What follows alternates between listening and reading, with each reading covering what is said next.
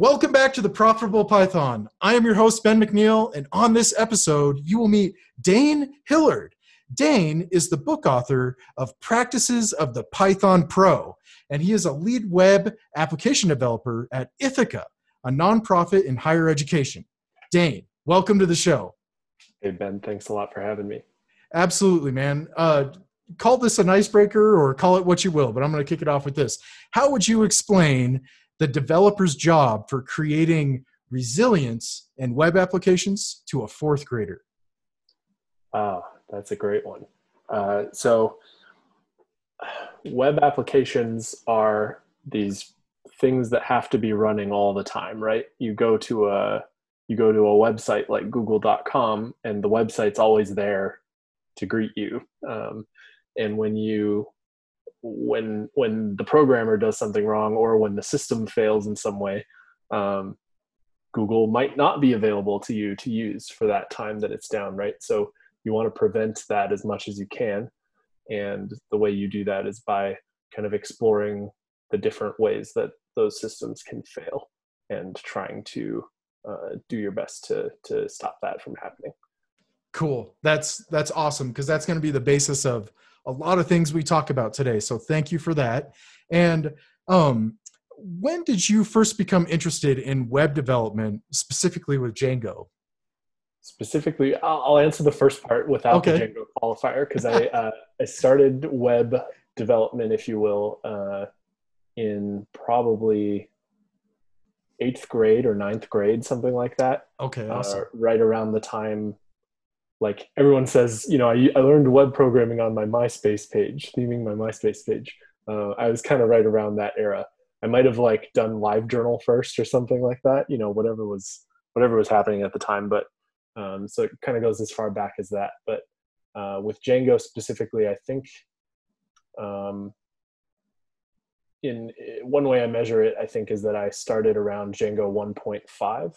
Um, so however long ago that was, um, but you know, something like seven or eight years ago at this point. Cool. Yeah. Awesome.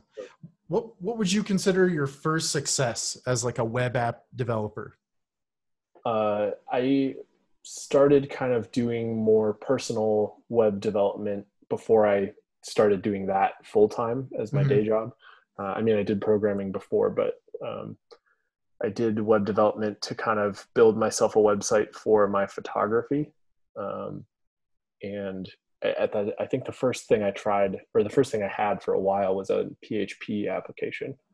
Um, and then Excellent. I didn't like that.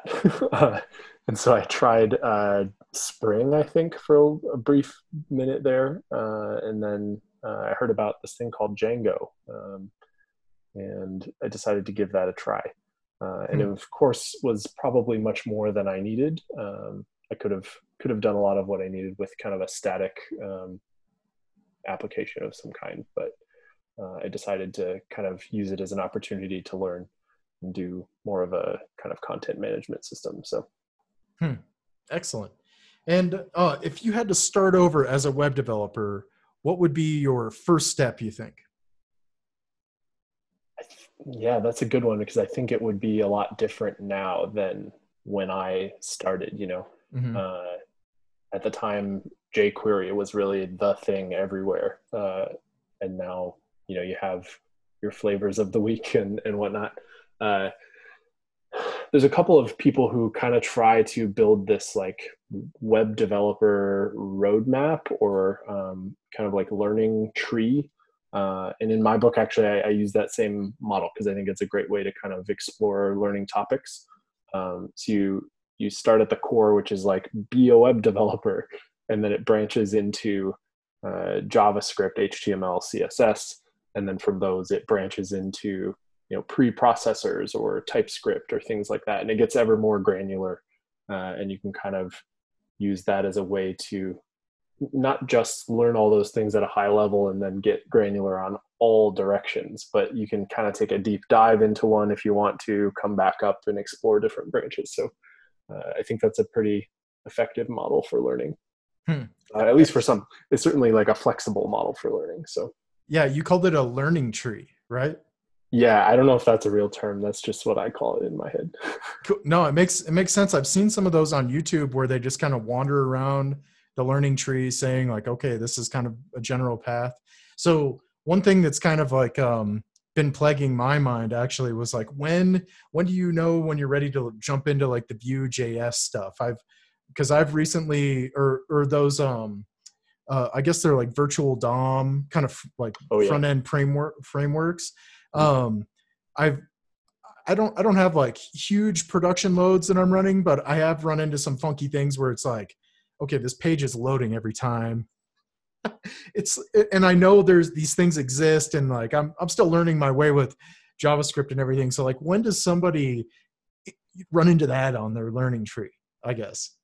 Yeah, that's that is one of the things about self-directed learning is that it's often hard to find these real world problems until you build a real thing right yeah uh, and so I, I, think as you start to pick up areas of interest you want to try to find a real project um, it may not even it may not be something you release or put out there or ever right but it's an opportunity to find out oh if i do it this way everything loads slowly or if i do it this way it causes a repaint every half a second or something, you know? Yeah. Um, so finding a lot of people do like clones of other websites, right? Clones of products. So they build an Instagram clone or a Facebook clone or something like that. And, you know, they seem cliche maybe, but I think it's because it is really a good way to learn, right? Um, mm-hmm. So I think uh, starting starting around that area and that way of approaching things would be would be nice. Cool, awesome. And uh, why do you think that people love your new book or your book, The Practices of the Python Pro? Uh, I don't know if anyone loves it. I don't know if I've seen the word love. I hope someone does. Uh, but I, the, I, guess the positive feedback that I've heard is uh, that my writing is accessible, which I mm. I really like because I, I think I strived specifically for that awesome. Uh, as I was writing um, because the the audience is not really intermediate and it's not necessarily um, brand new people, but uh, somewhere in that pretty early phase. And uh, so the goal is not just to kind of force information into your into your brain, but to teach you a little bit of how to think for yourself about these things. So mm. um, I try to be very. It, it, gets as a result, it can seem kind of hand wavy occasionally, right? Because um, it's hard to it's hard to say, go learn more about this. Uh, without concrete examples sometimes but uh, you know i try to balance concrete examples and exercises with uh, the more i guess theoretical or philosophical stuff too mm-hmm. cool uh, from like a 30000 foot view is there some way to kind of summarize maybe some of the big nuggets uh, regarding like the difference between uh, like a python pro or you know just a dabbler or or someone that's maybe you know not achieved or ascended to that height yeah I, it's a double-edged sword because the um, i think pro calling yourself a pro is often used as like a gatekeeping mechanism um, mm. in the industry and i certainly don't mean that uh, really it's intended to convey like here are some things people learn in the industry and not necessarily in school or just by reading or something like that um, mm. Existing resources i suppose um, so it's it's meant to um, it's meant to say here are some things that I've picked up and that I've noticed other people doing uh, along the way, and so trying to disseminate that information to people a little earlier. Uh, like this is stuff I would have liked to have a couple years ago, right? Mm-hmm. So, um, between a dabbler and a pro, it's it's really I mean, you could say if you get paid money to do it, you're a pro. Like that's yeah. that's the basic definition, right? But um, really, just uh, if you start thinking about these things in this way and and having an eye toward design and performance and testing and all that stuff, um, that's like the the pro mindset, if you will. Mm, no excellent. air quotes, but yeah, there's some air quotes going on here. Yeah. So uh, just to reiterate, there's there's like uh, principles of software engineering, like how do you how do you uh, structure your app and then maybe like testing going along with it and then uh, maybe some smart smart ways to kind of start small and scale up or um, is there like people skills in there too or is it strictly like hardcore uh, code related? Like how to how to do your craft well? That's an interesting question actually. Uh, i was about to say reactionarily that there's not a lot of people skill stuff in there but the whole point of the book is really to write code that you can better collaborate with other people on mm, right? yeah. so that is that is like the driver in the end. Uh, yeah. it's it's meant to help you you know if you write code that um, in the heat of the moment uh, is just whatever you could throw together. Uh, you're not going to understand it later as the writer uh, and certainly someone who's never seen it before or has no context for what it's meant to do uh, is going to have trouble too. So um, the goal is to do all of this software design and, and thinking about uh, readability and abstraction and all that stuff to help anyone kind of jumping in out of nowhere be able mm. to at least do some archaeology right and figure out what's going on. Yeah heck yeah. What would you uh just all things considered because i'm sure you mentioned different tools in there. What are what would be like if you had to start over tomorrow what would be like the first tool that you would seek out? Would it be some sort of like source control tool or like an ide or maybe something else that i'm not even thinking of right now are you asking like if i didn't know what was out there what i would look for or like specific tools that i know of? Yeah yeah i guess like specific tools that you know of right now kind of like with all that you know right now if you did have to start over like what would you immediately go after and grab? Like would it be your macbook pro or like a linux operating system? Or i don't want to pollute the uh the the answer you know like maybe sure. there's something else you have in your mind. Um that's that's a good question. I I think I'm pretty well into Linux side of things, for example, or at least Unix stuff. I, like I develop on a Mac uh, myself. Uh, I haven't tried like the Windows Linux subsystem or anything like that, but I've heard it's pretty good too. Um, mm-hmm. uh, so as long as I have something like that that I am familiar with, uh, I'd be happy. And then uh, sort of for Python development, or even I guess JavaScript development, uh, a strong kind of idiomatic testing framework is awesome. Uh, PyTest is what I use for pretty much everything these days on the Python side. It's awesome. Um, and then um, potentially like type checking, um, whether it's MyPy on Python or TypeScript. I haven't done a lot of TypeScript. I don't, I haven't. That's another layer of complexity in the whole front end development. But um, uh, you know, uh, if you plan to build a project of sufficient size, I think type checking can um, provide you some some safety. So um, mm. things like that are helpful. And then uh, I don't know, uh, linting is is fine. Um, especially if you start collaborating with others and need you just want like a consistent format for everything. I think that's the value it provides more so than you know having this kind of cult attitude of like you know you need a new line here. Um, i think it just kind of takes away the burden of formatting your code so that part is helpful. Yeah. Uh, there's like black on the python side and then there's uh, prettier or eslint or something like that on javascript so mm-hmm. that, that set of tools is kind of what i tend to get up and running early on in a project. Cool. Yeah. Uh, regarding black, I love the uh, the just. Well, at first I didn't like it, but now I really love it because it's just kind of like, okay, whatever it does, like I'm happy with. Yeah, there's this initial like questioning of decisions that were made, but that's the whole point: is that you're trying to you're trying to just relieve yourself of of worry. Uh, yeah. So as soon as you get over that hump, it's fine. Uh, we have a number of like shared packages that other teams install in their apps, uh, and we use Black on all of those. And I'm hoping to eventually get Black sort of into the runtime applications too. Mm. Cool. Are you a fan of uh, Cookie Cutter at all, or or any of the Cookie Cutter? Yeah, actually, I, I just got a chance to use Cookie Cutter for a real thing uh, only uh, maybe a couple months ago. Um, okay.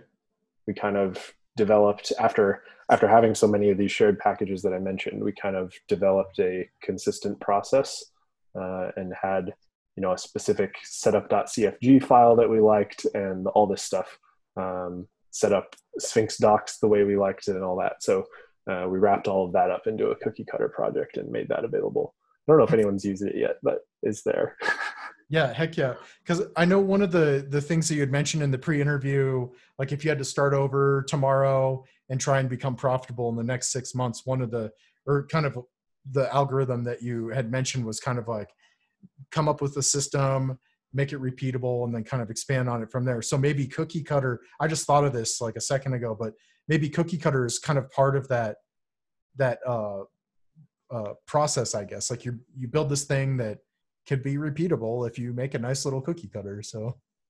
Yeah that's a great point. Um, you know i think you can only abstract so much into libraries that you can install into your projects. You're still left with that kind of skeleton and structure of the project that you need and especially if you're doing like client work often or something like that mm-hmm. being able to kind of rubber stamp at least the beginnings of all those applications if they're all looking kind of the same is pretty valuable. Yeah cool. Yeah i'm glad we went on that little tour of kind of uh, tools that a that you'd want to have at your disposal kind of at the beginning. These are things i wish i knew at the beginning. Like it took me forever to figure out like virtual environments and just like git like the simple the simple git commands. And man i just it's amazing how um how challenging self education can be.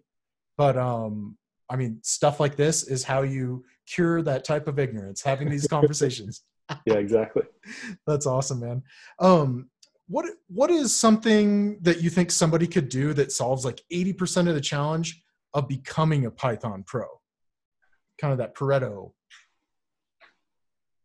yeah, that's a good question too. What's the word you just said? What's the word you used? The the Pareto uh, principle, like the like, oh oh yeah yeah. I think it's like tw- or eighty percent of the results come from twenty percent of the effort, or yeah, so that's right. I might have bastardized that a little bit, but yeah, no, I was thinking like lowercase p, and I was like trying to parse the word. It's all good. Um, yeah something that can get you sort of launched um, right away that's mm-hmm. a good question i mean i would say there's probably a couple other books out there too that i would recommend in this area um, even before like my book for example um, so there's fluent python which is is really popular it teaches you all the um, not so much like the principles of programming per se but like how to how to write Python as Python was sort of intended to be written in a sense, uh, idiomatic Python. Um, okay. And again, le- it, probably less about PEP 8 and code formatting and stuff like that, and more so, uh, here are the tools Python provides, right? Mm. Um, and here here's how to use them in the right situations. So uh, I think that would give you kind of a strong foundation for uh, the language because I think with any language, kind of the big thing that can get you up and running quickly is understanding its nuances compared to some other language. Uh, there's plenty of libraries that I've come across that were like generated from Java bindings or something, right? And you can tell that it's a, a Java project even though it's Python. Yeah. Because um, it just doesn't all feel the same and it might have a kind of strange way of doing things sometimes. So um, yeah, just learning kind of the ins and outs of the language and the data types. And, um, you know, Python has this principle of uh, least surprise that it tries to follow, and it also tries to have one right way of doing things generally. Um, it doesn't, it's not perfect, right? But um, learning what those are, I think, is is something that can get you from zero to 60 kind of quickly. Mm, yeah, I love where you went with that. Just focus on the fundamentals. I, uh, whenever I forget about that, I love being reminded of that. Like, like you can never do that too much. That's like a Michael Jordan thing. The guy was yeah. just an animal with the fundamentals. Yeah.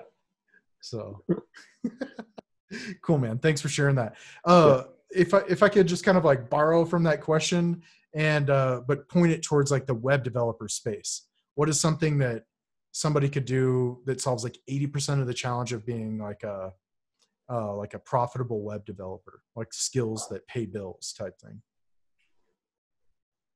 Yeah, that's a good one too.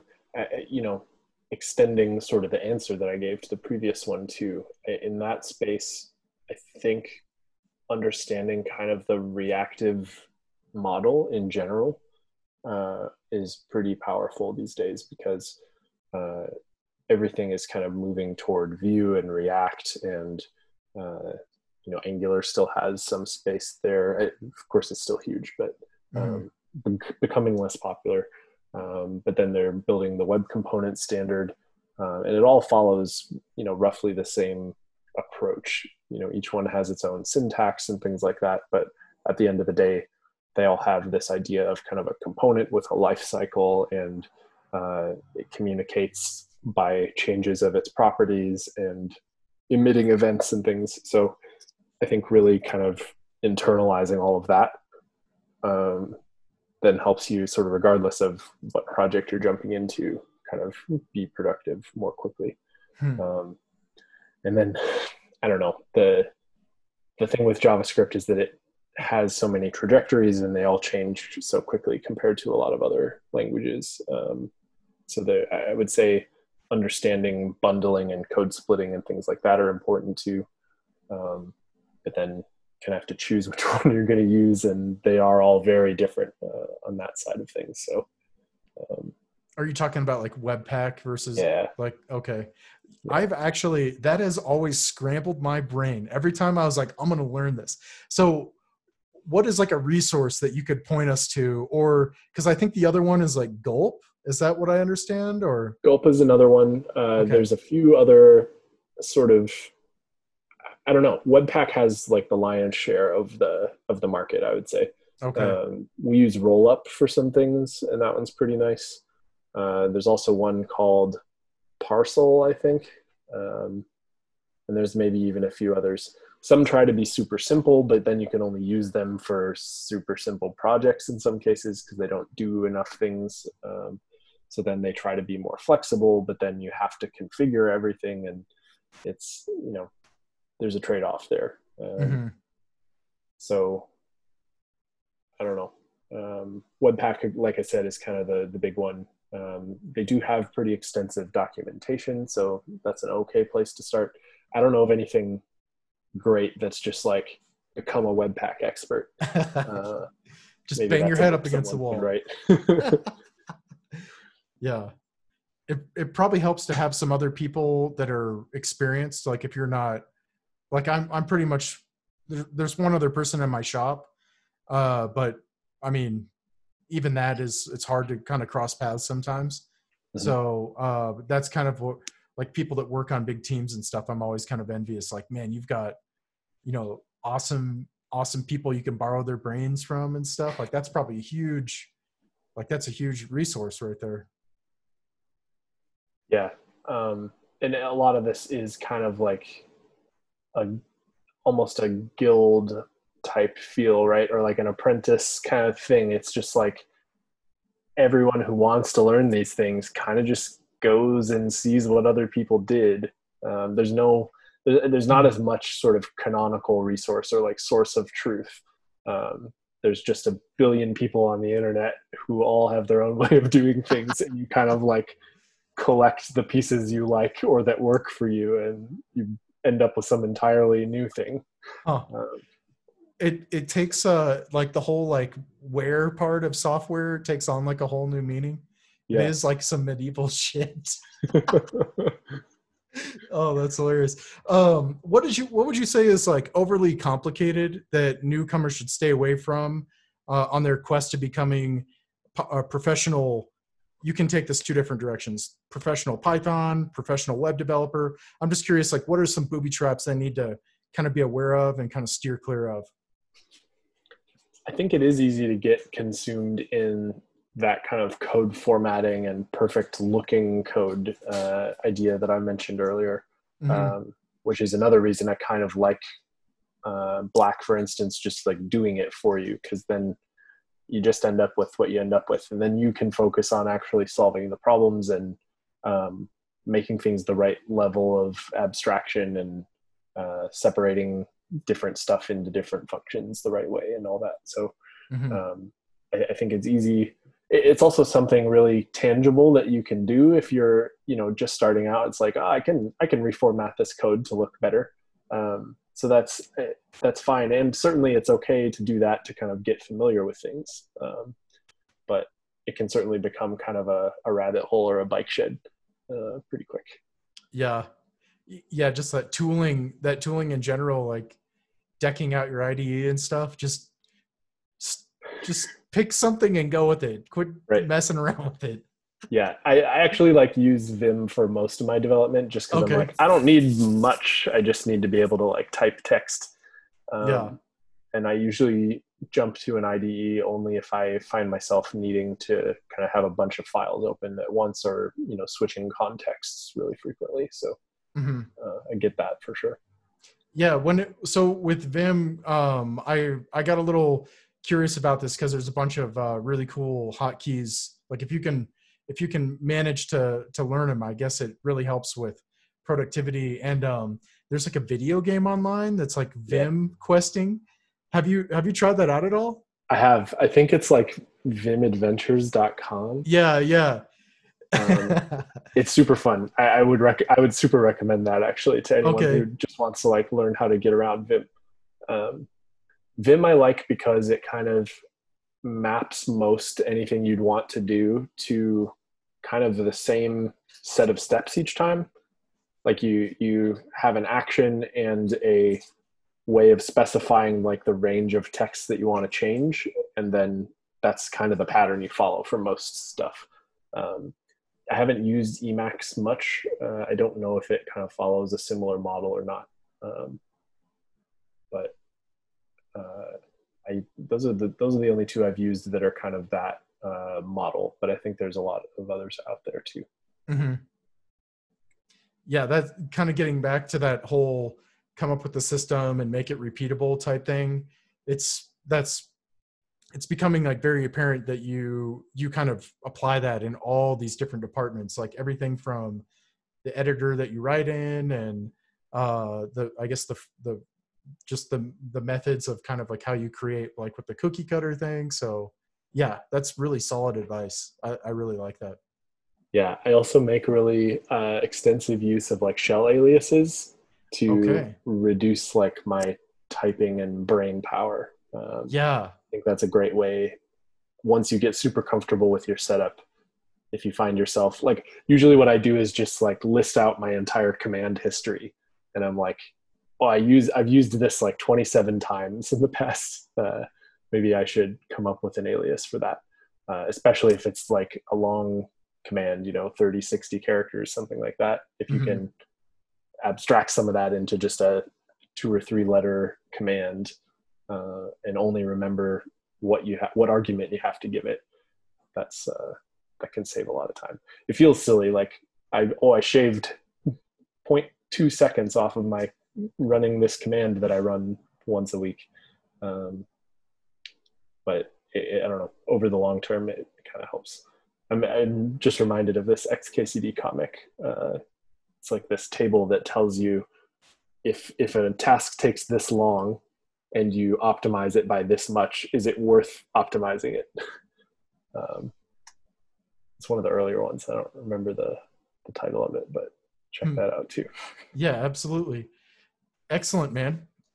Uh, one of your uh, core principles is to share what you know, holding strong opinions weakly. This is like a paraphrase from what I understood. Uh, another one is to give others what you have and be receptive to what they give back. And so I was curious, while operating under those principles, what edge do you believe that gives you in business? Very good question.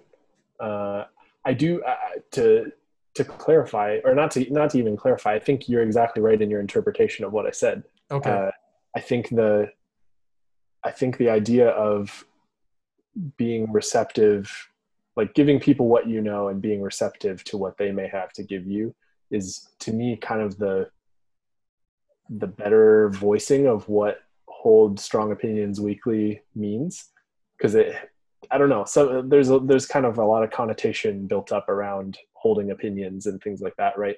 Mm-hmm. Uh, and I think what it is trying to say is like say your piece and like share what you know share be open with your opinions and knowledge um, but then also make sure others opinions and knowledge and sharing are uh, equally kind of brought onto the floor um, mm-hmm. so anyway um, I, I, think in that light it kind of helps in business because um, these conversations are all that right? Like they're all kind of pull and push give and get um, trying to reach a middle ground trying to reach a solution together um, and that can really only happen if you if you kind of follow that approach. Because mm-hmm. as soon as you kind of hold one opinion it could be about anything. Uh, it can kind of like sour the entire process right? Um, yeah becomes like a sticking point. So hmm. um, yeah i don't know. Yeah the one i guess because i've experienced this where I, I, like i really resonated with what you were saying there.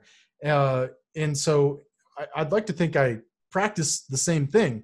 Uh, but sometimes I've run across this in my life where some people just they are so religious about like the technology they use or the the beliefs that they have and so when you're in a collaborative environment it's it's got to be like the most like i, I want to work with you but you're so you know what i mean? So i was just wondering if you had any insight on like those tricky situations like do you maintain that those principles even when you know you're working with with somebody that's basically like not open minded at all to i don't yeah do you have any insight on that? Uh the impossible question go. Yeah it's it's it is like a leadership and communication question right? It's a very like interview question.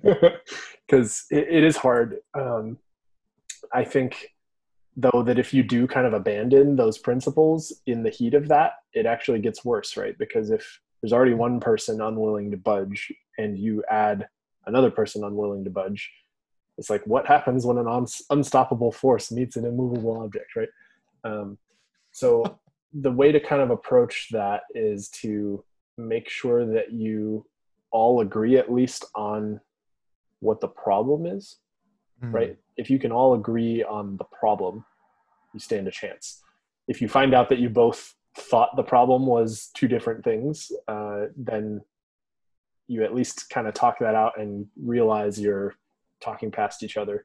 And then uh, if you can reach kind of a, a, compromise and say, "Oh, right, this is this is the thing we're actually trying to fix," um, then that gives you a little bit of an open door, right? Because then you can say, "Well, if this is what we're trying to fix, these things that I'm trying to express or that I'm trying to suggest uh, may also help us address that because um, you know X Y reasons. But um, yeah, hmm. I think making sure you're all agree like where you have to end up is the only way you can hope to kind of like choose a path together.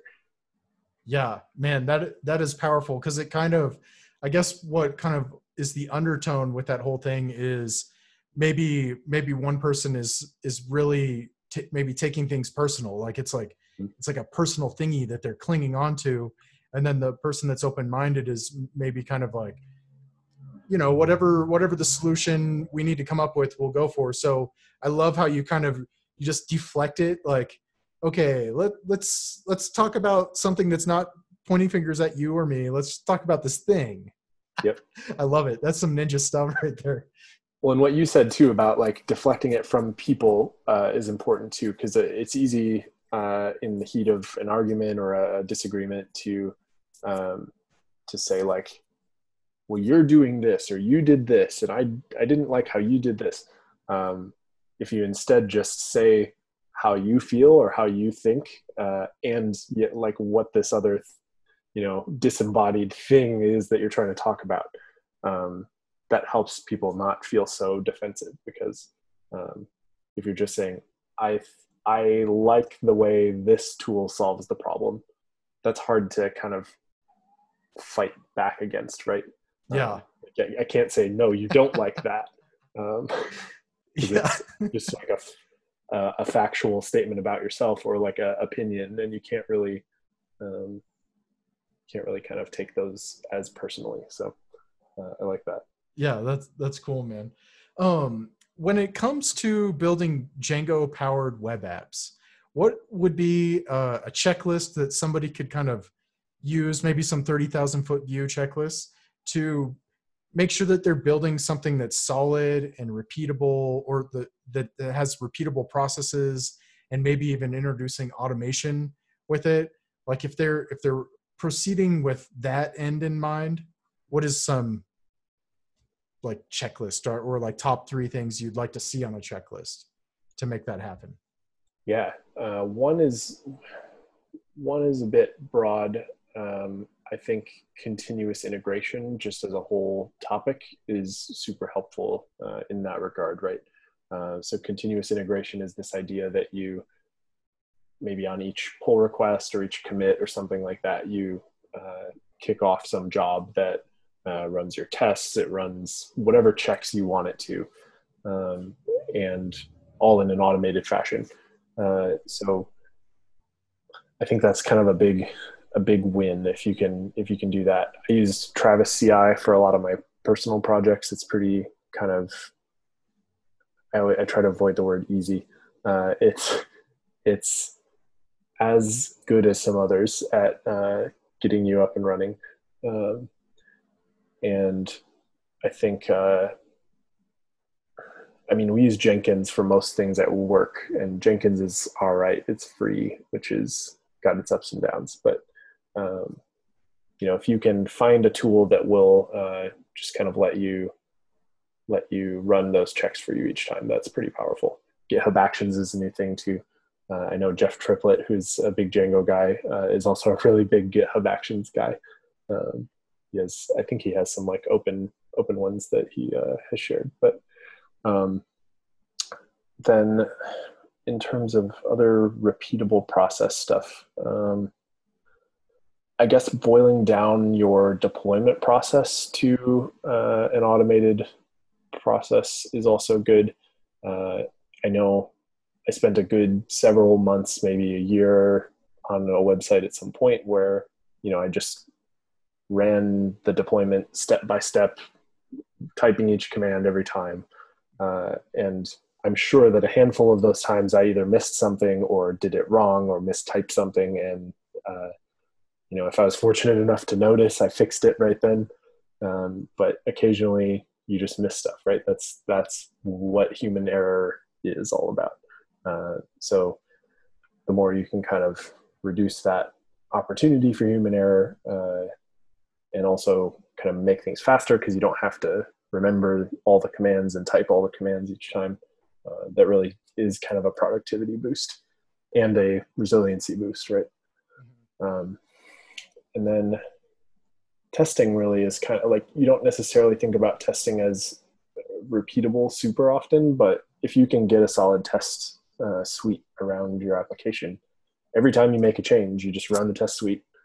And you know if you're sufficiently testing things uh, it can tell you if something broke um, or that everything is fine right? So i like the uh, i like the idea of i don't necessarily do test driven development all the time but i do try to have good test coverage generally um, it also helps you uh, design things better because you kind of start to think about how you can break things uh, so even as you're building it, you're like, oh, well, I see that if I do it this way, maybe this is going to go wrong.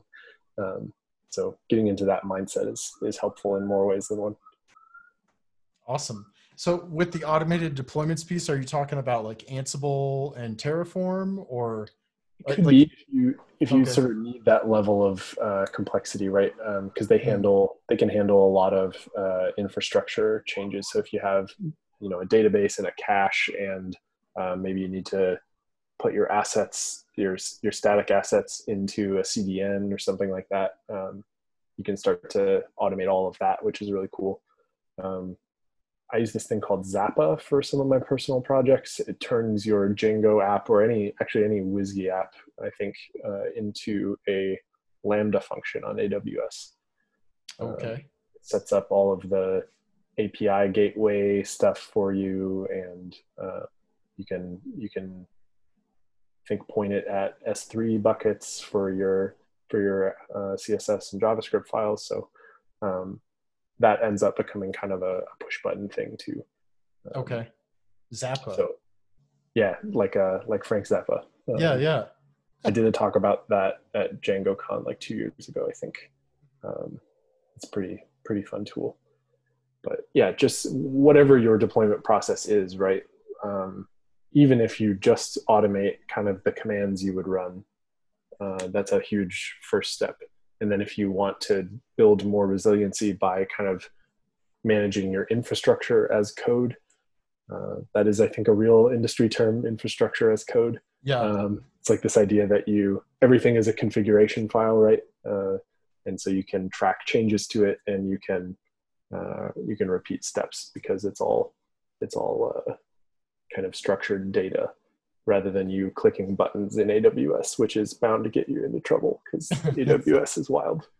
Yeah, I, I uh, that's another one that I I always at least once a year uh, get the courage to go a little deeper down that rabbit trail, but then at one point I'm just like, I gotta get some shit done. Like I'm, and so yeah, that's where it helps to really have a team. And uh, Heroku has been a crutch that I lean on. I know it's, I know there's like you know upper levels of things that i'm just not reaching by going that route but it's so stinking easy to just i mean you can even push your docker files up there now too if you're but yeah there's man getting back to what you were saying about the whole like you know millions of people like learning and picking the things that they it just it is the perfect metaphor for this insane profession. Like there's yeah Oh man, I'm gonna in this that. space that we're kind of talking about. Like Kubernetes is another thing in that area, right? Um, okay. Uh, it's like it's like now you've now you've finally understood Docker. What if you could deploy your containers into this massive cluster and manage all of that? Um, so it's like a an order of magnitude mind expansion. um, and I found that that community is often the same way. It's like people are just figuring out how to do stuff and then they publish what they did and you take what snippets of that seem to be like the thing you want. Crazy. I don't know. yeah. Yeah it's really tribal. I never th- i never thought about it like that. I knew i knew that there was some kind of religious things going on but yeah i i guess i just i'm gonna walk away from this interview just with that on my mind. Uh, it, it makes it's humans are really tribal so it kind of makes sense that that's how that's how this thing would kind of go but man just even from like building your own audience for example like these are the things you would kind of the levers you would pull mm-hmm. you know is kind of what that reminds me of but all right yeah. well i, I probably that's cool man i i love going down these these little uh like thought thought trails here but um yeah. what what uh tools and learning resources do you recommend for someone that's uh, seeding a Django powered web app with millions of rows of data? Oh gosh. Um, is it like ETL stuff or is there like celery? Yeah, I guess you know this is this is an area I don't have a ton of experience in actually. Like I haven't done Django uh, database ORM type stuff and all that uh, at scale. We have kind of a, a microservice oriented architecture uh, at ITHAKA. So um, we're often using Django kind of as a glue of, of different services. Um, okay. We use the ORM for kind of smaller back office things. Um, but uh, yeah, in kind of the, like you, I think you hit on, uh, hit it right on the head with ETL um, and Celery and kind of like, I guess the model I would think about from a resiliency standpoint is uh, if you sort of have this very active user group, user audience uh, for your site, if there are things that are expensive to do, like in response to a user's action, try to offload that into a separate process, right? Um, if you don't want to have something that takes that long uh, kind of in the request flow. Um, so it's better instead to kind of you know indicate to the user like hey we got your request we're working on it uh, and then put that into yeah celery or some kind of worker queue and um, have that happen out of band and then you know, tell them to check back later and then indicate the risk, the um, the status of the thing, right? So um, that's that that is what we do for for a number of our processes. Um, I think that's that helps because if you if each request takes you know 30 seconds, um, your your server is going to get busy really fast. Uh, Nobody's going to want to play with your web app anymore. Yeah, this is true too. Um, I think there's like people's attention span for web pages is like one and a half seconds or something totally oh, wow. like people just lose interest so fast these days um, wow yeah i don't know there's, there's no tolerance for subpar uh, performance right. here folks right everyone wants like the they want like the native app experience right um, yeah but with the web most of the code is not at their computer yet um, so you have yeah. to both get it to their computer and then use it uh, to provide them an experience in that same amount of time. So it's hmm. challenging.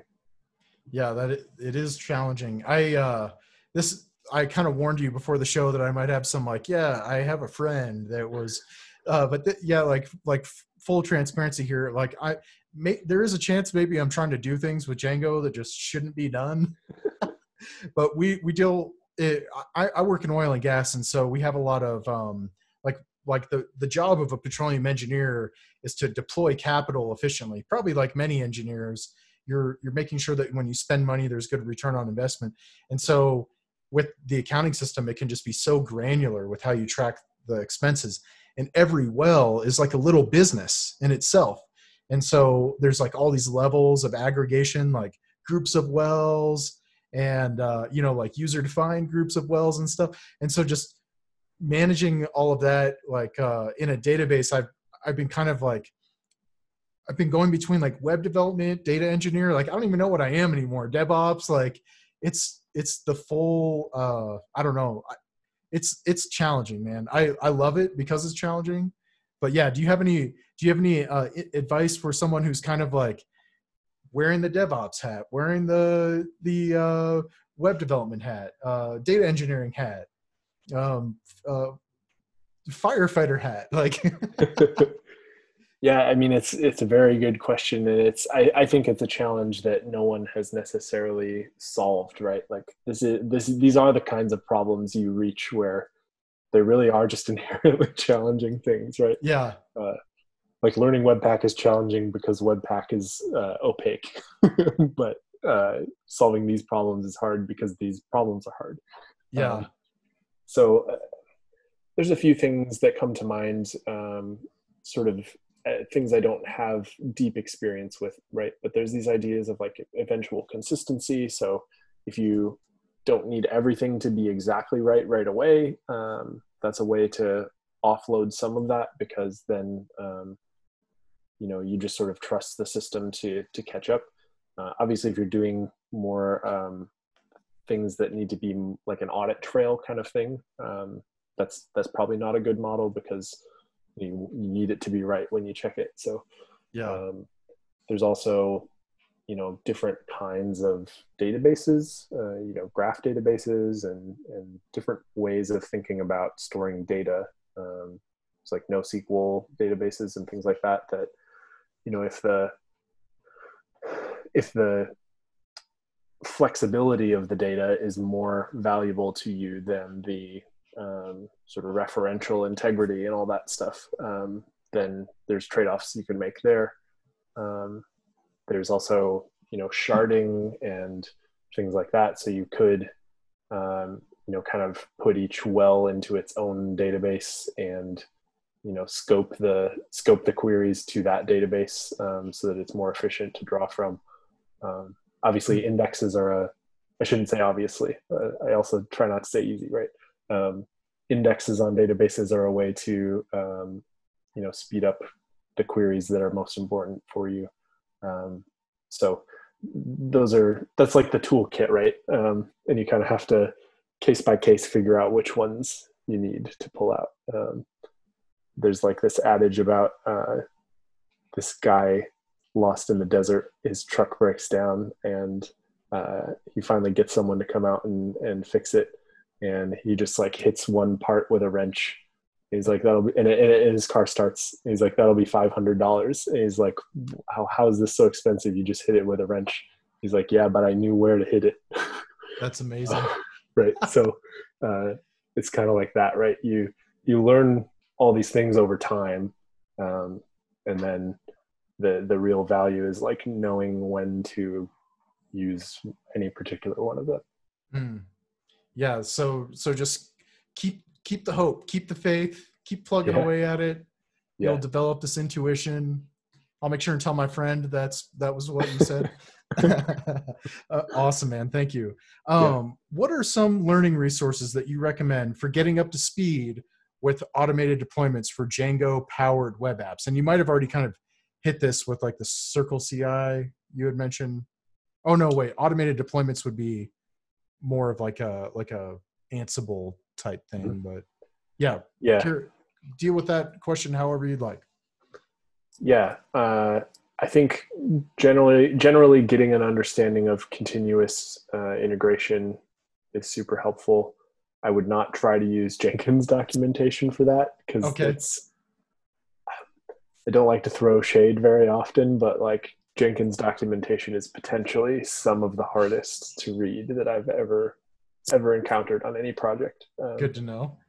Travis CI docs are like pretty thorough, but a lot of them are about you know how to use Travis CI and not necessarily about continuous integration. Um, there might be some books, some good books on continuous integration.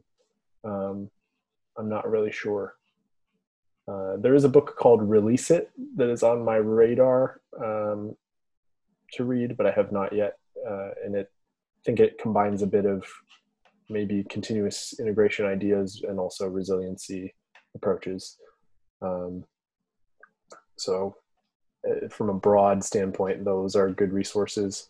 Um, and then for Django specifically, like I would check out Zappa and see if you know if you just have small projects, that might be a cool thing, uh, especially if you're already on AWS. You might even have actually supplier like a like a integration with Google Cloud Platform and others now. Okay. I'm not really sure.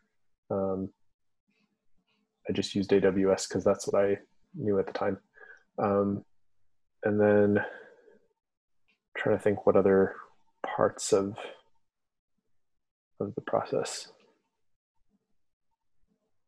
I don't know. I get a lot. Uh, sometimes the problem, right, is with with all this tribal knowledge that we're talking about and the the kind of spread around the internet that there isn't sometimes a central resource for some particular topic. Um, which is kind of kind of what I tried to do with the book too, because like a lot of what I mentioned really is out there somewhere, um, but it just wasn't really all in one place, and it wasn't kind of in a good linear order that you could follow. So mm-hmm. um, that's one reason I kind of identified some of the things I did as belonging in this book. So hmm. um, I think I can mostly only speak in those kind of broad topics. So continuous integration, automated deployment, uh, repeatability. yeah. Now it makes a lot of sense. Uh, and maybe that's like another uh, benefit or why like the, the good feedback that you're getting on the book is because it's kind of like a concentrated, like, okay, we're going to start here, we're going to end here and take you on a little tour of some things and, and it'll be uh, kind of like more trenchant, like war story uh, based, less academic type thing, or mm-hmm. yeah, that's that's cool, man. Um, let's see here. So, if you had to pick a new book idea to begin writing tomorrow, what do you think it could be? Uh, I do have a semblance of an idea. Um, I don't know if it's a whole book or maybe like a, a learning series or something, but um, for Python, and I guess this applies to JavaScript too, but uh, I've most recently been kind of experiencing it with Python. There's quite a few aspects to mm, you know managing a package, right? Say you say you release an open source package. Um, there's a ton of there's a ton of steps in that life cycle, especially if you want it to be robust and you want people to be able to contribute back and understand the the code um, aside from just the problem that it solves. Um, and so uh, there's there's a lot of tools that are helpful there like i mentioned pytest uh, there's also tox which is an amazing tool for kind of automating testing against your packaged code, um, and also just generally automating any any sort of task uh, related to, to, package management um, and getting the testing and formatting and all that stuff. Um, I, I, think that feels like it could be a book, right? Like like the pack the Python package lifecycle um, in a, in a nutshell, right? So um, that's an idea I've been kind of tossing around. Um, and the, I think all of that kind of has parallels in JavaScript, right? Or any any language that has some sort of packaging system, and I guess most do, right? Like uh, Rust and uh, Java and most anything. Um, even Perl, I guess, has like CPAN, right? so I'm not a huge. Uh, uh, I haven't really branched out much from the JavaScript um, Python ecosystem. I mm-hmm. cut my teeth in the uh, SQL VBA space, automating, uh, you know, the Microsoft Excel stuff, and then started hitting walls and and needed to nerd out in different areas. And everything has been like a need to nerd basis for me. So it's not a so but yeah i i i mean i definitely feel your what you're talking about when it comes to just packaging. Like that was i mean i look back on it now and it's it's not like too insane and i'm not even trying to be like i know it all. I'm just like there like i had to sit down and just deal with it. I think it started with click python's the, the click package. Because one the, one of the best practices that click recommends is that you install the package locally. That way you get this functionality of uh, you can you can call it a little easier hmm. uh, in, in click. So then i started going down that rabbit trail of like the setup.py and um, but yeah like collaborating with other people on open source like let's say that you had that book ready and people knew how to maybe they'd be more empowered to contribute to open source because they they just wouldn't have that barrier anymore. So i see I that is like the real one of the real barriers uh, to contributions is like just people worrying they might do it wrong or might screw it up or don't fully understand like the the breadth of what they need to do to make the fix or something. Yeah. Um, so getting getting over that hump is like uh, kind of the gateway to everything else. Cool. Yeah, maybe like a like a learning series, like you said, and then depending on how receptive people are, uh, maybe it would turn into a book type thing. Yeah. So cool, man. Yeah. Um, so regarding leadership, I was curious, what are some characteristics that you admire in a strong leader? And I'm going to open up my door for my dog while you're answering that. sure. Um, I try, like, to me, leadership is about not, it's, it's not about um, kind of being out in front and being in the lead, right? It is about helping everyone around you succeed. Mm. Um, and whether that means um, you know helping them be more productive uh, helping them be more um, kind of just satisfied with how how their days go. Um, hmm. uh, it can mean it can mean a lot of things both technical and interpersonal. Um, but i think the, the ultimate goal really is just like that idea of making everyone around you better. Like if everyone if you could make everyone around you better than you at um, something or or all the things uh, that's like the pinnacle of of being a leader i think. Um, and you sort of um, share in your successes and you take the brunt of of failure uh, and you sort of own the failure yourself um, because you know it's it's important to lift people up and to use failure as a learning opportunity right? Um, so um, i think those are the the big facets to me. Um, servant leadership is kind of like the the word people used for that for a long time. I think it's like going out of style or something, but uh, in the like servant in the sense that like your job is to help others uh, do what they need to do. So yeah, uh, that's kind of my thought on that. Awesome. Yeah, that makes a lot of sense. And uh, I definitely, I mean, leadership. I guess you one could say it's not easy. Just even reflecting on what you're talking about there, like that is not my go-to place a lot of times like in the interpersonal you know human friction just moving bodies in an office space. Um yeah that's a really hard place to default to like okay um yeah there's i just reflect it's it's not all bad but i mean when it happens like that's like in you, you have like a moment between like something ha- this is like some seven habits thing like between the moment of something happens and your reaction is like this little space where you get to choose. Yeah. and uh you don't you know some of the some choices are more critical than others. Like like you have this you know moment to shine that would you know your boss would think like oh this guy's meant for the job or this guy's not meant for the job. Uh, just and it it's like five minutes out of like a 40 hour week. But if you don't perform right there you're just not the person for the job you know? Like it's it's crazy how important these things are and i just listening to you and reflecting on it like i wish i defaulted to what you talked about more i guess is what i'm trying to get me too. I mean it, it, like it, it doesn't get easier i don't think uh, yeah. as you try to practice this stuff. Mostly you kind of uncover how bad you are at it. Like you realize how bad you are at it. Um, yeah. and it is easy to to default to um, the wrong thing like you said well wrong thing like it's easy to default to the less productive thing i suppose. Yeah. Um, and i think it also it really can depend on your workplace right? Um, i think if you don't experience that kind of leadership from someone yourself mm-hmm. um, it can be hard to do it too because if you if you make a mistake and the response is kind of like oh you screwed up. Why'd you do that? Um, the next time that happens, you're probably going to be less inclined to say, "Oh, I made a mistake." Um, yeah. When that really is kind of the right thing to do. Uh, so, for, like, I'm fortunate at ITHAKA to be in a place like we do blameless postmortems about all of our outages and things like that. So, the goal is really like, yeah, something bad happened. It, it no one no one meant to do that, of course. Um, so, you know, we have to examine the ways that we arrived there and try and just not let those happen again, uh, whether it's by you know fixing a system, uh, its architecture, or um, you know making our automation more robust in some way.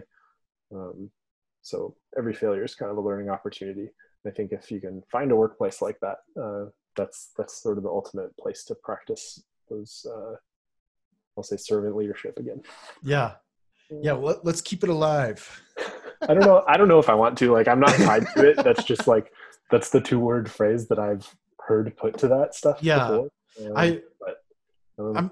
I'm not ashamed. I'll. I'll. I'll say it. I'm. Uh. I'm. Well, I used to do a lot of Toastmasters, okay. and um. Are you familiar with that organization? I, I've heard the name, but I don't really know much about what it they it's basically like a safe place for you to go practice your public speaking skills. Oh, okay. And it's like a you know cultish a little like there's like levels of leadership that just go like on and on but you know develop your own opinion about it i'm not i think it was great uh a great experience for me but um they the leadership there was huge on servant leadership like because it's if you think about it it's basically like you're paying money to go inflict pain on yourself like nobody wants to do public speaking and so yeah. the whole thing is like nonprofit and so in a scenario like that the only way that the thing thrives is if it's based on the servant leadership that you're talking about. If it comes from any other place, it's it just it just won't happen. You won't have an organization. So there's definitely that culture that you're talking about is a huge like make make or break scenario for even a non well you work in nonprofits so you know you know about uh, this whole thing yeah mm-hmm. awesome man so um I was curious on your quest to become a principal engineer, what is the biggest action that you could take today that would lead to knocking over the dominoes that basically lead to that goal? Or like maybe the big domino you could knock over? Oh gosh. Uh, I think the way I often uh, think about it and the way we've kind of set up our um, career ladder, if you will, um, is that each each kind of rung on that ladder is about um, turning more of your experience outward. Um, so as as sort of like a brand new engineer, you're actually still like everything's coming in you're soaking in knowledge you're soaking in how to do things you're trying to get stuff to work um, and then as um, as you move up a little bit you start to really be just kind of that like go-to person for fixing problems and stuff like that. Um, as you become a senior then that's really where you start to have to like help other people know what you know or help other people have that shared experience with you.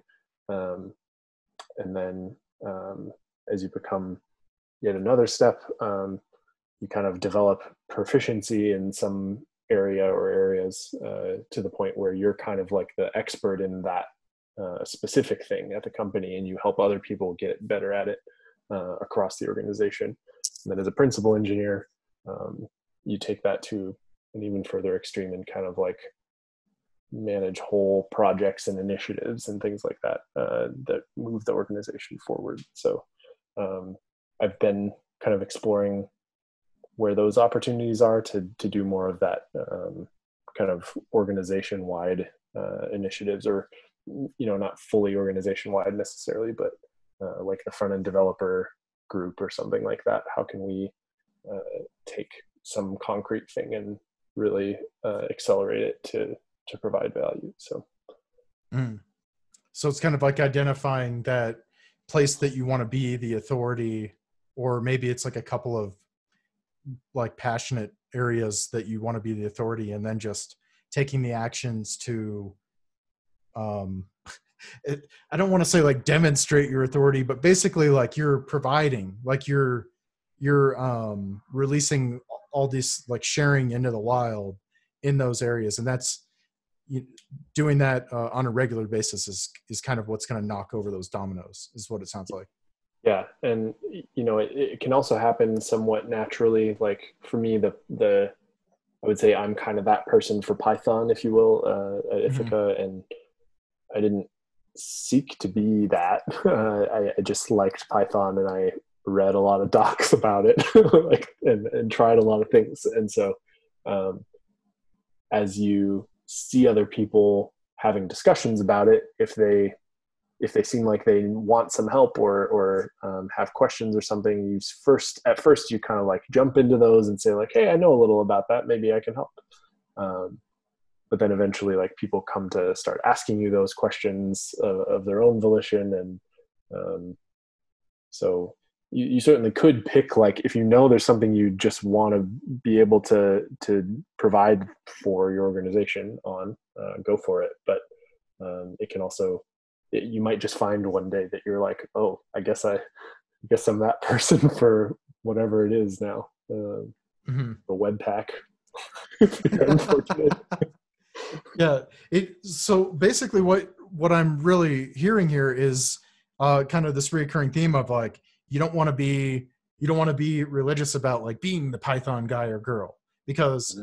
for all you know you're well suited for something else and so just not having that you know have have some sort of vision maybe but don't be so strongly married to it that um you know that you're not open to other other things. Because like the python thing like you were saying like you didn't plan on that. It just kind of just happened. You went there and that's what happened. Yeah uh, and it's again the goal right i said like turning everything outward. So yeah. the goal of all that is really collectively improving right?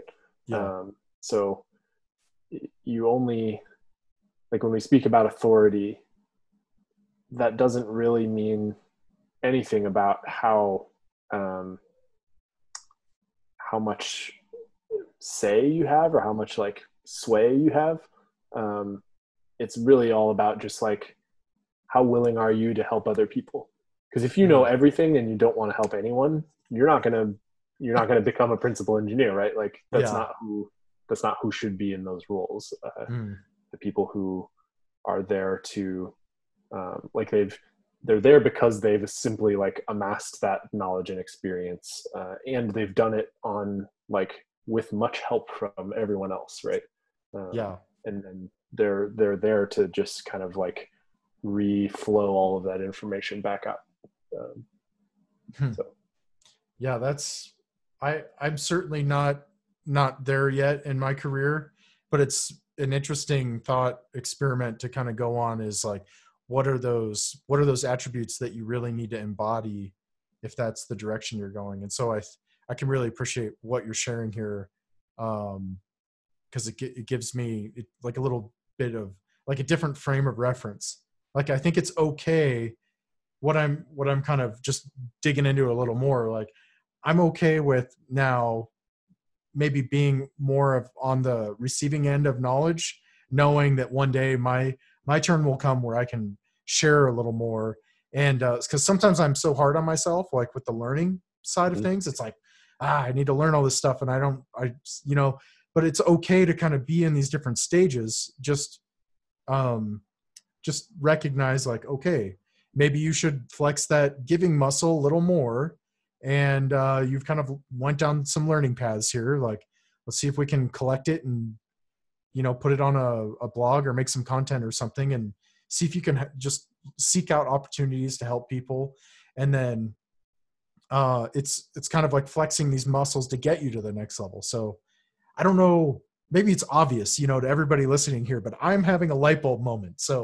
I don't think it is. Uh, i think that's actually really insightful. Um, and, and, i would i would venture to uh, not venture but like i would encourage people to think about that regardless of where they are sort of in mm-hmm. their career or experience because uh, if you've started if you started at all you're ahead of someone else right? Like there's someone who hasn't started yet or is just starting and you're you're incrementally further than they are. Uh, and if that's the case like you technically strictly speaking like you have something you could teach them right? Yeah. Uh, so it's important i think to reflect on that at various points um, and take take like you said that opportunity to to once in a while kind of like flip that energy around. Mm-hmm. yeah that's really cool. So i don't know if you can see this but there's a sign that says action. I can see that. So that's what i'm that's what i'm all about. That's like my like that's my core value if i had to boil it down to one word. And so i was curious for you who is someone you admire that is a massive action taker? It could be like your neighbor or a famous person. I'm just curious about what what are the attributes that that you admire that you know because they're such a massive action taker you're like yes i like that that part about them. It's a great question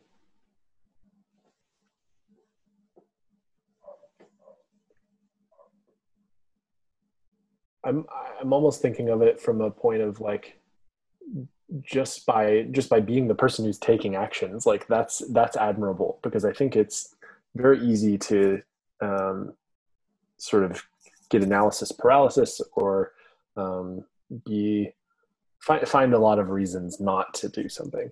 Um, and so the folks who are out there like just doing it every day is is awesome. Uh, in open source uh, and in python specifically like um, some of the PyTest people come to mind because that's like a very active maintainership. Uh, some of the some of the maintainers recently left. Uh, there's a bit of bit of um, uh, unfortunate circumstance going on in the project at the moment, but um, like Anthony Sottile, uh, he's just like contributing to open source everywhere every day. Uh, it's it's wild. Um, so I think they're providing a lot of value because they um, they provide the contributions, but they don't just uh, always kind of throw the code up in a pull request and that's that. Like I see people having active discussions about um, reasons for doing things and requests for comments, and it, it's it's really like a discussion and not just a kind of one way one way street. So I kind of admire that. Um, there's occasionally people like that in the political sphere and things like that too, right? Like they're they're not necessarily the loudest people, but they are like the people who are just consistently getting shit done. Um, and I commend people for that because, um, especially in in politics or any kind of like politics in the general sense uh, applied to any community. Uh, again, it's easy to kind of like find plenty of reasons not to do something, um, but in the interest of kind of progress, um, the best thing to do is find a way to do something. So um, that's my thought. Cool. Yeah. Thanks for sharing that. And uh, yeah. uh, another kind of uh, just, I, I kind of had like the the grab all questions here at the end. Like I want the answers to them, but I didn't know where to stick them. So here we are. Here we are. Where do you source your high quality coffee from? Oh, uh, I usually get stuff uh, kind of locally. Like um, the closest grocery store to us is Whole Foods, but they carry like a bunch of local local coffee. So I usually try to get that. Um, there's, I mean, obviously right now can't really go to a coffee shop and get any coffee, but uh, you know, I'll usually buy beans directly from uh, some coffee shops. Um, there's, I, so I used to live in Michigan, and there's a, a, coffee shop that I really liked there, and I'm friends with the the guy who kind of ran it. Um, and he, you know that coffee shop's gone now, but he's been hopping around different places, still like roasting and stuff. So I order online from him every once in a while too. Um, so just where I can get it. Um, but the, to me, like the, the quality part also is in like brewing it. Uh, so I usually do like pour over or AeroPress or something every day. Um, there's like free coffee in the lobby of our apartment building, but it's, um, I don't know, it's like bulk Starbucks and they brew it at like just, just boiling. it's like, it just tastes burnt at the end. Yeah. Uh, so I I still pay money for coffee even though I don't have to. Hey, I'm I'm kind of a huge fan of the uh, the French press. I don't know if there's like another word for that, but yeah, just grind up the beans and make small batches and get little grinds in my teeth. I don't care. It's delicious. yeah. Um, I do French press occasionally too. We have that.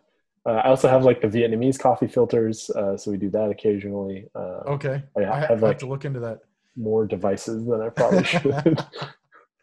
we take our coffee very seriously here, folks.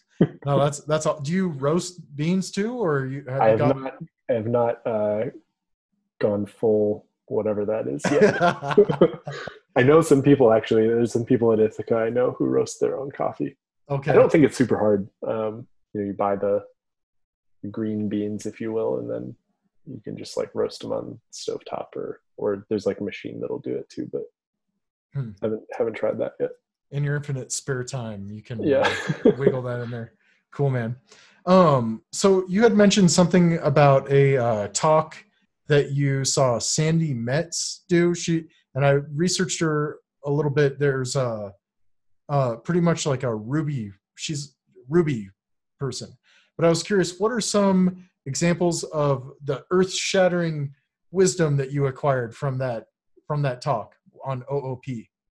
So she originally was like a Smalltalk programmer, um, and Smalltalk was this like early object-oriented language. Um, well, I don't know. I don't know if I'm using the right words. It might not even be object-oriented, but uh, it it emphasized more like the message passing between objects rather than kind of the objects themselves. Okay. Uh, and that is sort of how Ruby is too, and and especially how Sandi chooses to use Ruby.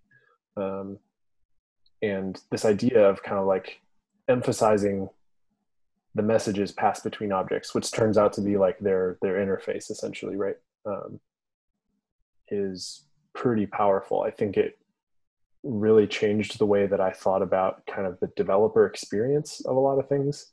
Um, a lot of open source packages have to provide like something that feels either fun or or intuitive, right? Um, and I think by by thinking about stuff that way, uh, you arrive at at some of that in a more natural progression. Um, so that was that was pretty cool. Um, she also has ideas about kind of how to test uh, objects and how to encapsulate objects that I think are are interesting. Uh, she has like a ton of videos on YouTube. Seriously, any any one that you drop yourself into, I think it'd just be, you know, huge value add. Cool. Yeah. Yeah. So even if you're not like a Ruby programmer, for example, like you you'd still benefit a lot. Yeah, like I, I've done some Ruby. I did a little Ruby right before I jumped into Python. Um, but I would say I, I know very little Ruby at this point, uh, and I still I still really like it. She also has this book, 99 Bottles of OOP, where the entire book is just a project for printing out 99 bottles of beer on the wall. the entire book is that, uh, and she, she it just like she takes you from like the simplest way to do it all the way through to like this very nice, clean, robust way of doing it, and um, it helps you. It, it's one of those things where it's like a trivial project and it's very contrived and whatnot, but she manages to like really show you the value of each of the steps along the way. Um, hmm. So I really enjoyed that too. And again, it's in Ruby, but I still totally got it. Right. Yeah. Cool. That's that's awesome. Uh, when it so I know we're we're up on our time here. I ha- I think I have like seven short questions. Are we still doing okay. good on time? Yeah, go for it. Okay, cool, man. Uh, when it comes to documenting your work, what are some tips you have for someone that struggles in that department? Because you document, you were talking about documenting like everything all the time type thing. Yeah, um, and again, that gets to that idea of like externalizing your your knowledge, right? Mm. Um, often it's it's for your own good too, right? Uh, six months from now, you won't remember why you wrote a line of code, um, and especially if it's a weird line of code, you'll be like, "Why did I do that?" Uh, and if you leave yourself some breadcrumbs along the way, um, that kind of thing is important. So, um, I will say that I think self-documenting code is not really real. Um, certainly, like you, there's a big gap from like writing code that works to writing readable code. Um, but I don't think readable code is self-documented. Um, so leaving comments is okay. You should do it, especially when um, there's context needed or uh, you know you maybe you've created an abstraction that makes things more performant under the hood but it makes it less clear at that level of abstraction like what's going on mm-hmm. leave comments help people understand uh, that person could be you again in six months right so um, just get in the practice of it like it really is a, a discipline almost that you have to just kind of keep fresh on. So um, one thing i started doing is i edited my git commit template to prompt me every time to like provide a title and like a longer body. And even if it's a pretty trivial change i'll usually add a little just like one longer sentence that's like here's why i did this. Um, the I, there's another there's like a tweet today that was like name git commit messages that every project probably has and everyone was just like more fixes or whatever um, so i try to try to not do that because um, yeah. i don't know so it, as you as you uh, pick up those things. Again, it's this idea of like a repeatable process too.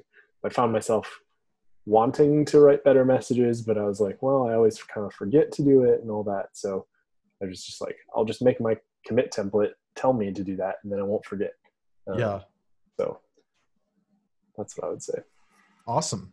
And uh, so the only reason I bring this up is because I use PyTest and I'm not aware of what's going on. And uh, so with these open source libraries they only they only work if they're thriving the community is thriving. So you can choose to answer this or not but i was curious just being as objective as possible how would you describe the current pytest core development team issues? Yeah i can't speak to it super well because i didn't follow it or dive into it much. And i think the people who there's a few people who ended up kind of leaving for now. Uh, they're okay. like stepping away right? Um, they were all also very objective and like kind in a way about it. Um, they just said like, there are reasons I'm stepping away. It's been difficult working on the project with. Um, I mean, they all said kind of like an individual. But they didn't name names, and they they kind of like left out any particular blame or like specific details, and just said like things need to improve. Let's work on trying to get things to improve. Um, mm-hmm. So the, the takeaway I think is like in I shouldn't even qualify it with in open source. Like in any in any forum where you're collaborating with people, uh, try to assume good intent, have good intent yourself, and be like foster foster a collaborative relationship and environment. Because as soon as you do anything, I don't know, everyone's their own protagonist but as soon as you do anything that like isn't the right thing uh, to to most everyone else um, it just kind of like puts everyone's burnout meter uh, up a little bit, right?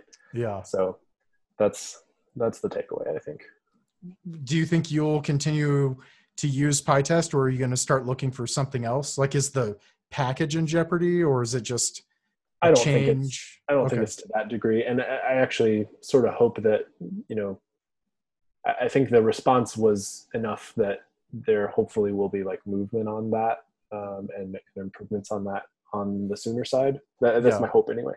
Um, I don't think it's I don't think it's in jeopardy per se. Um, I think it's widely useful enough that um, you know other people will hopefully be able to also come in and start contributing.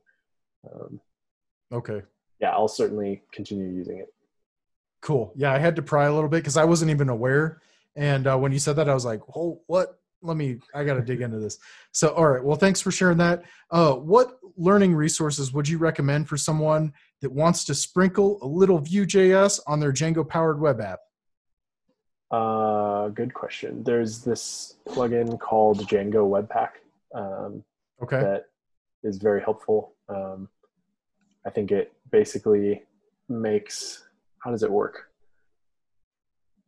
I forget how the integration itself actually works, but ultimately it kind of like lets you reference your Webpack bundles using a template tag. Um, hmm. There's like an intermediate JSON file that it produces somewhere that connects the two. Um, but that was a uh, that was a heck of a lot easier to use than like trying to manage all that stuff yourself. Um, okay. And then I don't know. The other part would just be like learning Vue, I suppose. um, Vue's Vue's documentation, I think, is is pretty decent. Um, so, you know, if you want, if you like projects with good documentation, Django and Vue both are actually pretty pretty good. Django's documentation is stellar. Mm-hmm. Yeah, the uh, Django REST has really awesome documentation as well. So nice. Yeah, cool, man. Um, okay, so what career advice would you give your teenage self? Oh. Uh,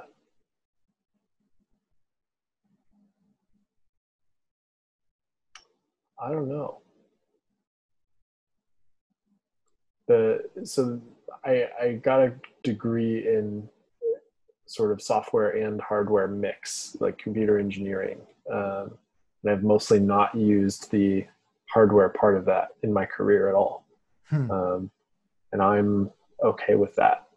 Uh, but I'm still like happy I learned that stuff too. So, uh, in a way, I guess I would make sure that I did that again if I were to repeat it. So, like, learn stuff because it's interesting, but don't worry if you don't use it um, obviously, don't spend all your time on something you'll never use. Um, but I think sort of this idea of broadening your your horizons and having kind of like lateral thinking and tangential thinking between disciplines or between uh, areas uh, is how creative things happen. So hmm. cool. That's really cool. Um, are you much of a book reader? I like to think I am, but I honestly have not been doing much reading in the last few years. Uh, I have a very big bookshelf in my bedroom, and none of those books have been have been touched lately. Fair enough. Let, let me ask you this: like, if there was if there was a book that you'd like to crack open sometime this year, what would be kind of like the book that you think you would gravitate towards?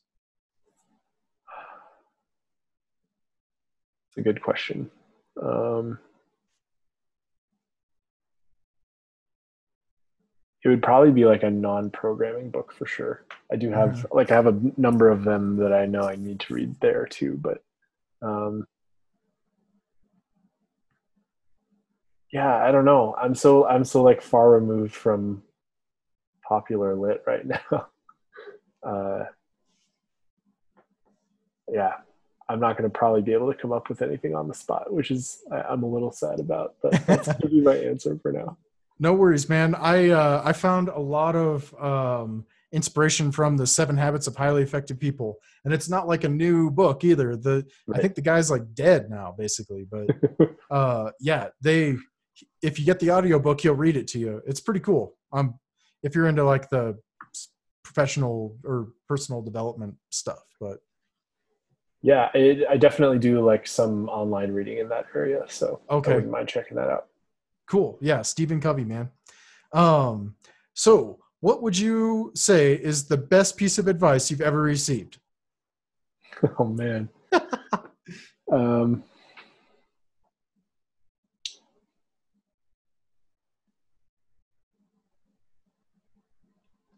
I, I think it's a pretty recent one, which is maybe a cop out, but uh, I think we we do a fair amount of like presenting things we've done to the org, uh, like to the broader audience. Um, and since I do some conference speaking, uh, it applies there too. Um, I got some feedback on like a presentation uh, that was basically like it was from someone with like little context about uh, what I do on my team day to day, and also is not in an engineering role, so they, uh, you know, have even less context about tools and all that stuff. Um, and so after this presentation, he said, uh, you know, I'm I trust your team. Like I, I know some of the output I've seen is really good. So like I trust that you're doing valuable work, but I have no idea what the hell you were just talking about, basically, right? and yeah. they they said it in a nice way and like followed that up with specifics and the the takeaway was like basically always present to the audience at hand right? Uh, so that means speaking at a level that uh, everyone can derive what the value is uh, of what you're of what you're saying you did. Um, and then usually providing specific evidence of why that thing was as valuable as you're you're purporting it to be. So um, I've been practicing getting better at that because I, I, certainly could have said that about the thing I had presented on if I were in that headspace. So yeah, um, I think that you know to do an effective conference talk, you would have to do the same thing. Um, and I've done some, so hopefully I did better there than this particular moment. But um, then you know in business if you're trying to sell something it's all about selling things really like mm-hmm. any anything you're presenting on you're trying to if not if not get someone's money you're like trying to at least get them to agree on the thing you did being valuable so mm-hmm. uh, that's what it's all about yeah that's certainly worthy of uh, best piece of advice i mean that will serve you that'll pay dividends the rest of your life if you yeah. can practice it like just the the proverbial you out there like that's I mean, man, I'm I'm definitely going to be shooting for it too. And it, it's a great theme to kind of close with because that's what we opened with. Yeah. Was the whole like uh, you know fourth grader? How would you explain this? I, I would argue is kind of complex topic. Like how would you explain that to like you know that that level of understanding? So cool, man. Thank you so much. Um, okay, so this wouldn't be the profitable Python if we didn't bring this up. So what are your top three tips for someone to monetize their programming skills?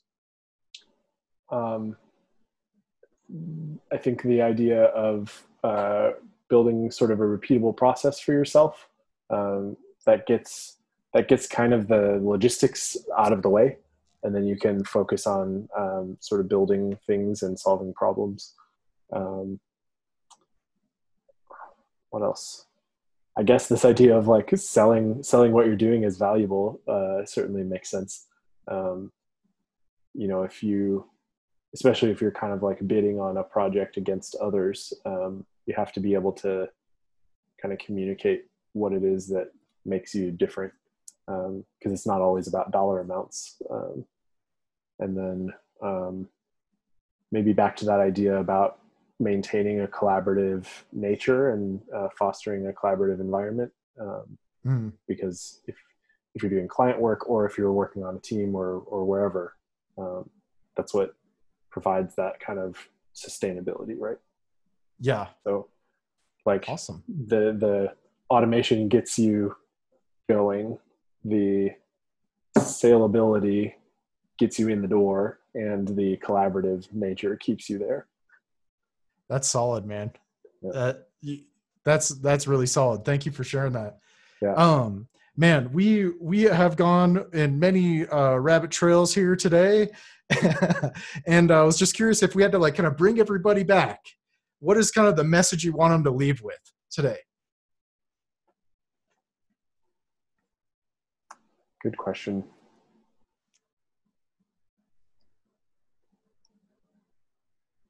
Uh, I think it gets to it gets back to this idea of the learning tree that we also talked about early on. Um, explore all your avenues and sort of map out what it is you want to do, and then if you even if you don't get to everything, you still have it all recorded there, and you can kind of like regroup and and get back on track. So, mm, amazing. I think, that, I think that model applies to like most of what we just talked about. Yeah, yeah, that's that's amazing, man. Thank you for sharing that.